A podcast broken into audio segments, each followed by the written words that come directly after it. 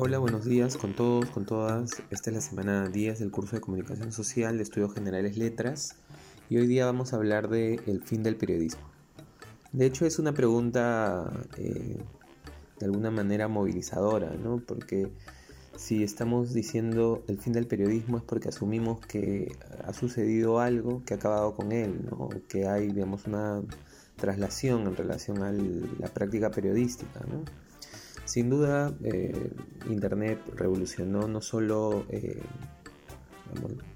las industrias culturales, eh, sino sobre todo algunas industrias en específico de estas. quizá la del periodismo y la de la música son las más afectadas digamos, en esta revolución digital. Pensemos en cómo la música dejó de vender dispositivos, es decir, CDs, cassettes, vinilos, para eh, repensar su negocio, ¿no? Ahora, el dispositivo ya, ya no supone eh, el intercambio, de, dinero, ¿no? Ya no supone, digamos, una ganancia para el, para el artista, para el cantante, para la banda, ¿no? Y claro, el negocio se reconvierte en otra cosa, ¿no? En conciertos, en merchandising, en, en, otras estrategias que tienen que ver con ya no la venta de la materialidad, digamos, el dispositivo material. La música sigue, no ha cambiado, sigue siendo lo mismo que significaba hace 50 y lo mismo que significaba hace 200 años. Sin embargo, el dispositivo por donde nosotros consumíamos esa, esa música sí ha variado. Eh, de alguna manera se ha desmaterializado, ya no existe. Ahora existe en otro lado, que no tiene una materialidad como un disco, como un cassette, pero sí tiene digamos, una especificidad, un espacio, tipo Spotify. Digamos, esa idea de la música es interesante para también eh, incorporar eh, las discusiones sobre el periodismo. ¿Qué ha pasado con el periodismo en los últimos, sobre todo 20 años, a partir de la llegada de Internet? Es que se ha afectado, ¿no? Se ha afectado a partir de justamente lo que comentábamos. Que de alguna manera el,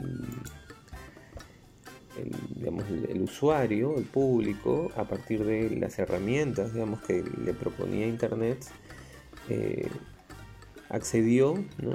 quizá por primera vez en la historia, ¿no? de manera total a eh, los contenidos, ¿no?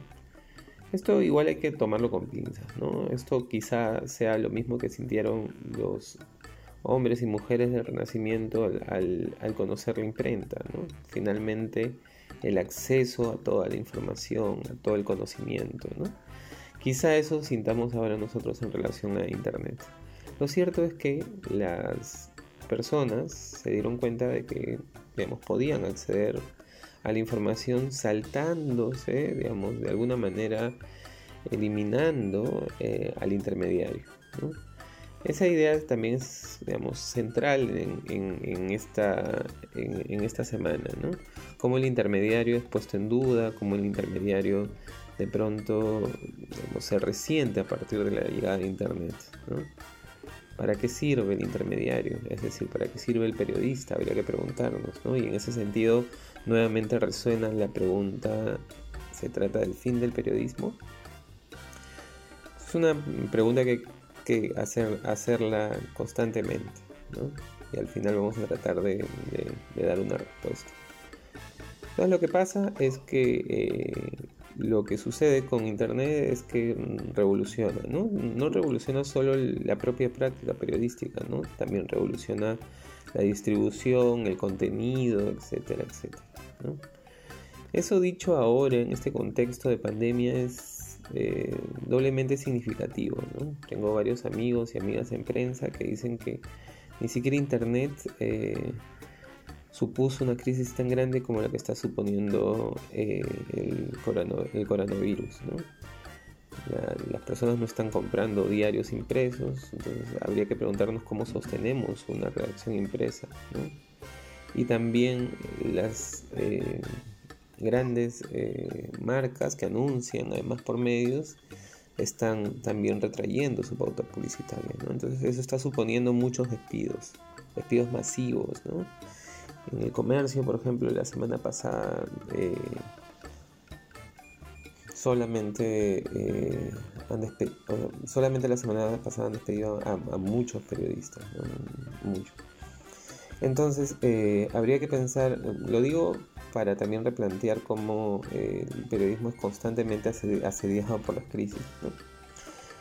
Esta crisis, la de, Internet, supone entonces una suerte de menor agencia en relación al capital de la noticia. La gente ya puede tener acceso a la noticia. Es más, eh, puede generar un espacio, digamos, de comunicación, ¿no?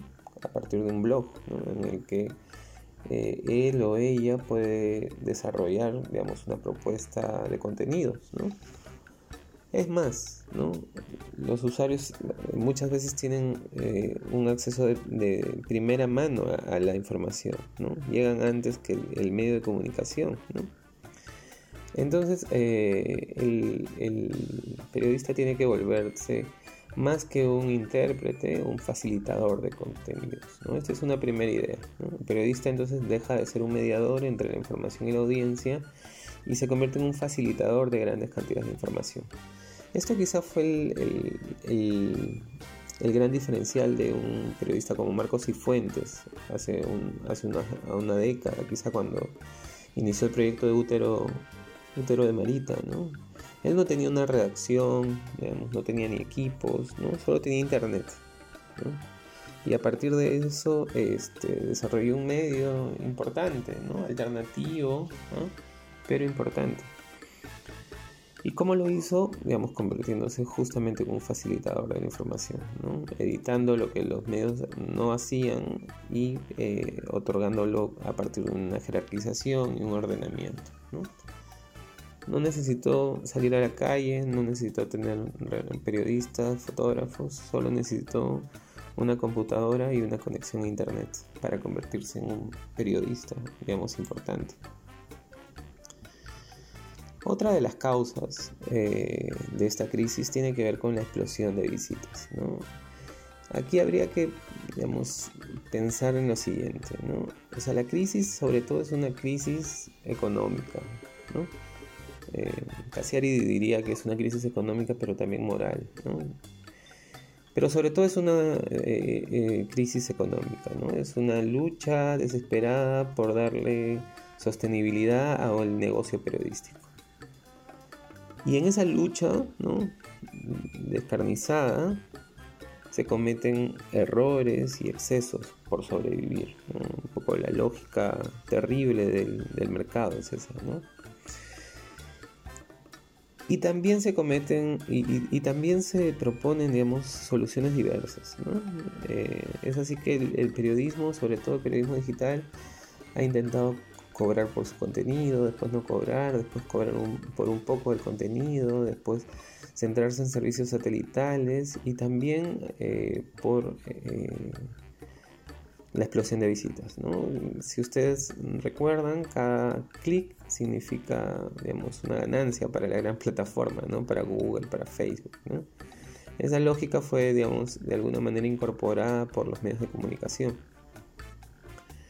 Entonces, lo que querían era, digamos, sobre todo tener, eh, sobre todo tener visitas, ¿no? sobre todo tener más visitas para después a la hora de vender su pauta publicitaria decir yo tengo tantas visitas más que mi competidor, ¿no? Entonces te cobro más, ¿no? Si tú eres una empresa que quiere poner banners en, en, mi, edición de domingo, entonces te voy a cobrar más porque yo soy el que más ¿no? El que más visita. Claro, pero eso supone también otro problema. Supone mirar, digamos, a un paso anterior, ¿no? Eh, que tiene que ver con cómo generas visitas, y, lamentablemente se genera visitas sobre todo con contenido, digamos, muchas veces muy superficial y lo peor, eh, otras veces falso, ¿no? Esto que, los neologismos han llamado posverdad o fake news, ¿no? No es otra cosa que eh, un síntoma de esta crisis ¿no? Del intermediario, que además eh, eh, puede encontrar su causa o encuentra su causa en, la aparición de Internet. los medios periodísticos de alguna manera abandonan digamos, los lineamientos principales de su práctica por tener más visitas. Entonces ya no importa si dices la verdad o no dices la verdad, o ya no importa si digamos, trabajas un tema sensacionalista digamos, toda la semana. Lo que importa es tener visitas. Es más, no importa si la escribes, si la produces. ¿no? Por ahí encuentras, no sé, una galería de memes y, lo, y, la consolidas, la subes y eso es la nota más vista de la semana. Eso genera, digamos, algunas complicaciones, ¿no? O una serie de complicaciones, ¿no? Sobre todo vinculadas a la calidad, digamos, informativa y a la, digamos, pertinencia de un valor como la verdad, ¿no? habría que pensar en eso. Entonces los contenidos, eh, digamos, son afectados, ¿no? Eh, eh, y el tema de la sostenibilidad económica repercute, digamos, sobre los contenidos directamente, ¿no? ¿Qué tipo de noticias destacan sobre otras? Habría que preguntarnos, ¿no? Y sí, pues una primera aproximación señala que son los contenidos más baratos, más rápidos los que se priorizan. Y también los falsos, ¿no? Es decir, los, las fake news. Quizá hay algunas cosas que todavía permanecen, ¿no? Para no, para no solo este, mirar el lado, digamos, apocalíptico del asunto, ¿no? Lo que permanece es todavía la, necesidad de un periodismo serio, ¿no? De un periodismo combativo, de un periodismo riguroso, ¿no? Y también sobreviven algunas características, por ejemplo, las características de la noticia siguen invariables, ¿no? Una noticia es una noticia ahora como lo era hace 50 o hace 100 años, ¿no? que tiene que ver con algunos conceptos como la importancia del evento, es decir, a cuántos afectan o no afectan, las personas involucradas. De hecho, es distinto que yo me fracture una pierna, que Messi se fracture una pierna, ¿no?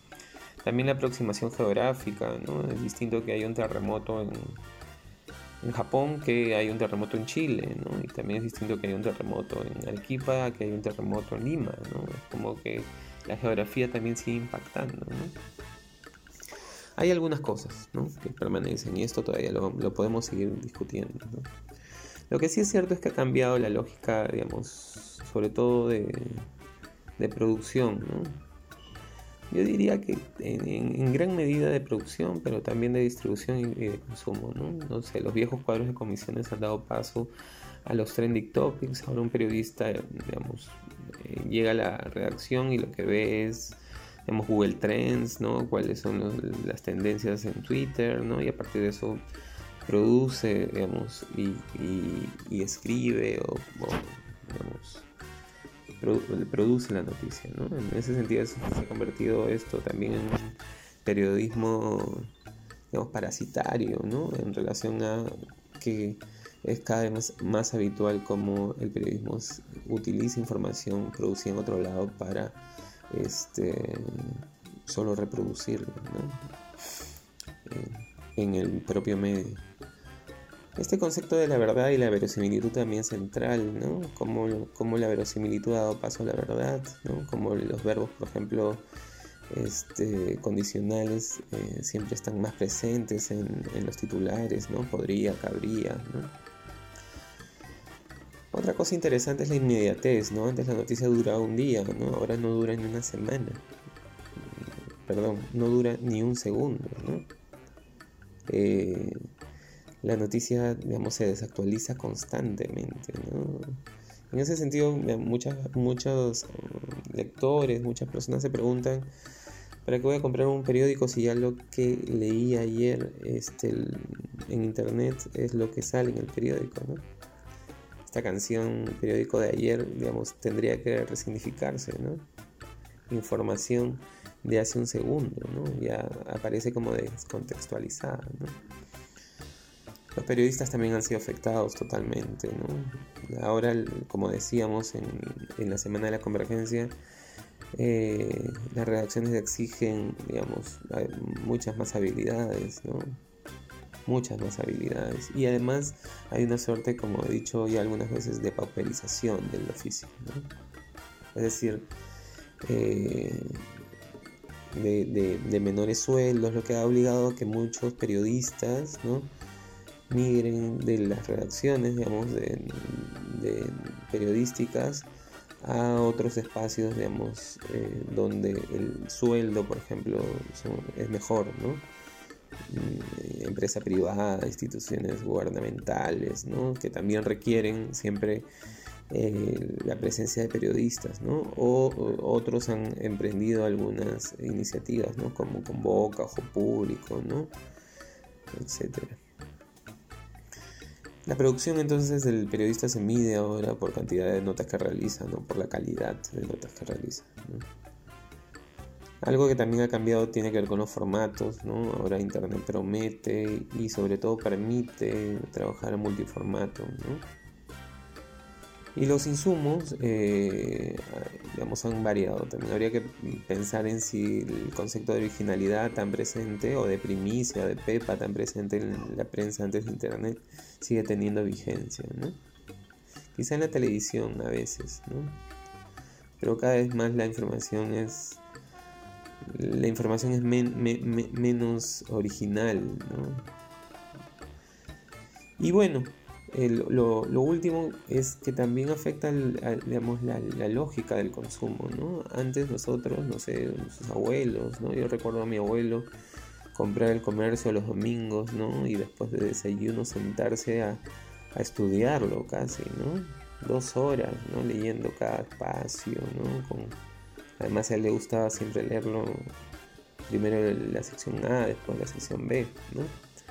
Ahora, digamos, es bien difícil que nos detengamos a leer hacia el periódico, ¿no? Y eso también ocasiona que la prensa luche contra otros, digamos, con otros distractores que tenemos, ¿no? Tiene que luchar con Instagram, con, con TikTok, con Facebook, ¿no? Tiene que inmiscuirse ahí la prensa, ¿no? Y cómo se inmiscuye, habría que pensar esa, eh, digamos, en, en esa idea, ¿no? Con un contenido, obviamente, persuasivo, ¿no? Que, no necesariamente siempre es el digamos, más importante o, el más interesante, ¿no? sino por lo general es el, digamos, el, contenido más fácil de hacer. ¿no? Y a veces también a partir de estrategias que digamos, rozan también con eh, una manipulación, ¿no? este tipo de de noticias en las que te dicen, mira, no puedes creer lo que va a pasar en el, segundo tan, o te plantean una pregunta para que tú cliques y entres, ¿no? Ya no interesa mucho que leas, ¿no? Lo que interesa es que entres, ¿no?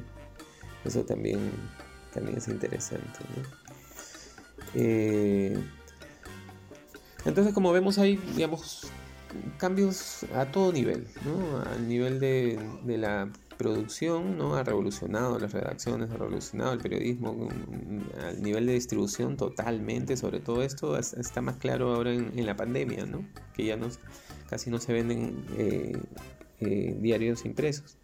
Y también en el consumo, ¿no? Eh, que tiene que ver con cómo ahora consumimos noticias. ¿no? Digamos, nuestro consumo es mucho más rápido, mucho más eficiente. ¿no? Tengo un amigo que dice que, que, no lee noticias sino lee hipervínculos, ¿no? Esto eh, me parece ya, digamos, que es como, como el, sumum, la cima, ¿no? De, este nuevo lector, ¿no? Que, se ha configurado, ¿no? A partir de esta revolución digital.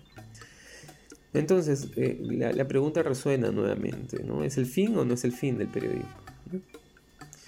Yo diría, y esto hay que discutirlo quizá el miércoles, yo diría que es el fin de una manera de hacer periodismo. Pero sin embargo, y otra vez siguiendo con la lógica de la música, eh, la noticia o la necesidad, digamos, de la información, ¿no? sigue latente. ¿no? Quizá ya el dispositivo, ¿no? quizá las maneras tradicionales ¿no? de abordar la noticia o de consumir la noticia estén puestas, están, estén siendo puestas en duda, ¿no? sobre todo en esta, en esta pandemia. Sin embargo, la necesidad sigue ahí y las características siguen ahí, ¿no? Y la importancia, sobre todo, de periodistas, ¿no? Serios, ¿no? Rigurosos y que además honren la verdad, eh, es necesaria para también, digamos, una articulación, pero un, equilibrio, digamos, en, las sociedades modernas, ¿no? No hay una sociedad que aspire, digamos, a la, a la justicia sin una prensa libre y rigurosa, ¿no? En, ese sentido, digamos, la prensa sigue siendo necesaria, Quizá lo que ha pasado es que la manera como entendíamos el periodismo, ¿no? Hace 20 o hace 30 años, sí ha cambiado, ¿no? Y es momento de nuevamente pensar en cómo, digamos, resignificamos, cómo replanteamos el negocio periodístico. Y en ese sentido vale cuestionar si la explosión de visitas, este tipo de contenidos que aparentemente no tienen digamos, mucha relevancia, y también eh, la, posverdad o los fake news son el camino este, eh, a, de alguna manera interpelar, a denunciar. ¿no?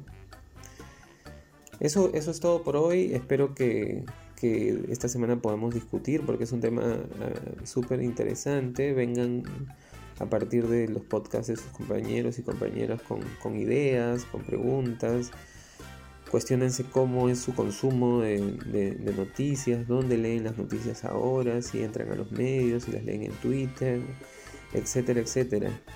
Y cómo eh, entienden eh, eh, la industria cultural del periodismo en relación a, lo que les estoy señalando, ¿no? a esta revolución que, empezó con Internet y que quizá este, se está consolidando con digamos, la pandemia. Les deseo que tengan una muy buena semana y nos escuchamos y vemos eh, ahora lunes a las 11 y el miércoles a las 11. Chao, chao.